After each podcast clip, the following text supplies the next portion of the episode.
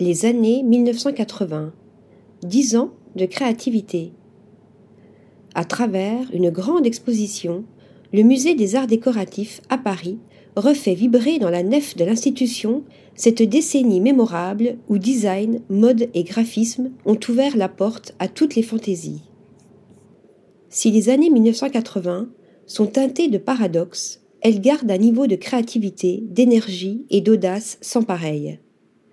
Après le boom économique des Trente Glorieuses, la décennie résonne dans l'Hexagone comme un tournant à la fois politique et artistique. Des révolutions s'opèrent, les codes se bousculent et les moyens d'expression se multiplient.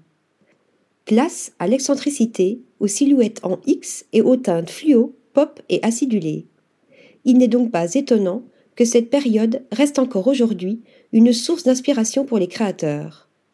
C'est ce que vient nous rappeler le MAD de Paris par cette rétrospective sur ces années où la mode, le design et le graphisme se sont particulièrement distingués de l'élection de Mitterrand en 1981 jusqu'à la chute du mur de Berlin en 1989. Extravagance et émancipation.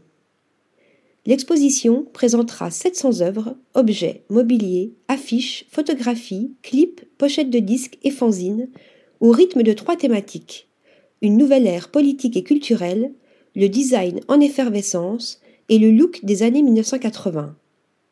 L'exposition mettra l'accent sur cette nouvelle génération de designers Olivier Gagnère, Elisabeth Garouste, Mattia Bonetti, Philippe Stark et ses superstars de la mode Jean-Paul Gaultier, Thierry Mugler, de la publicité, du design graphique et de l'audiovisuel, Jean-Paul Goud, Jean-Baptiste Mondino, Étienne Robial. La musique new rock et hip-hop qui a fait danser le tout Paris trouvera également sa place au cœur de l'espace culturel. Le MAD remet ainsi en lumière ces années du carambolage des styles, de la spontanéité et de la liberté. Article rédigé par Nathalie Dassa.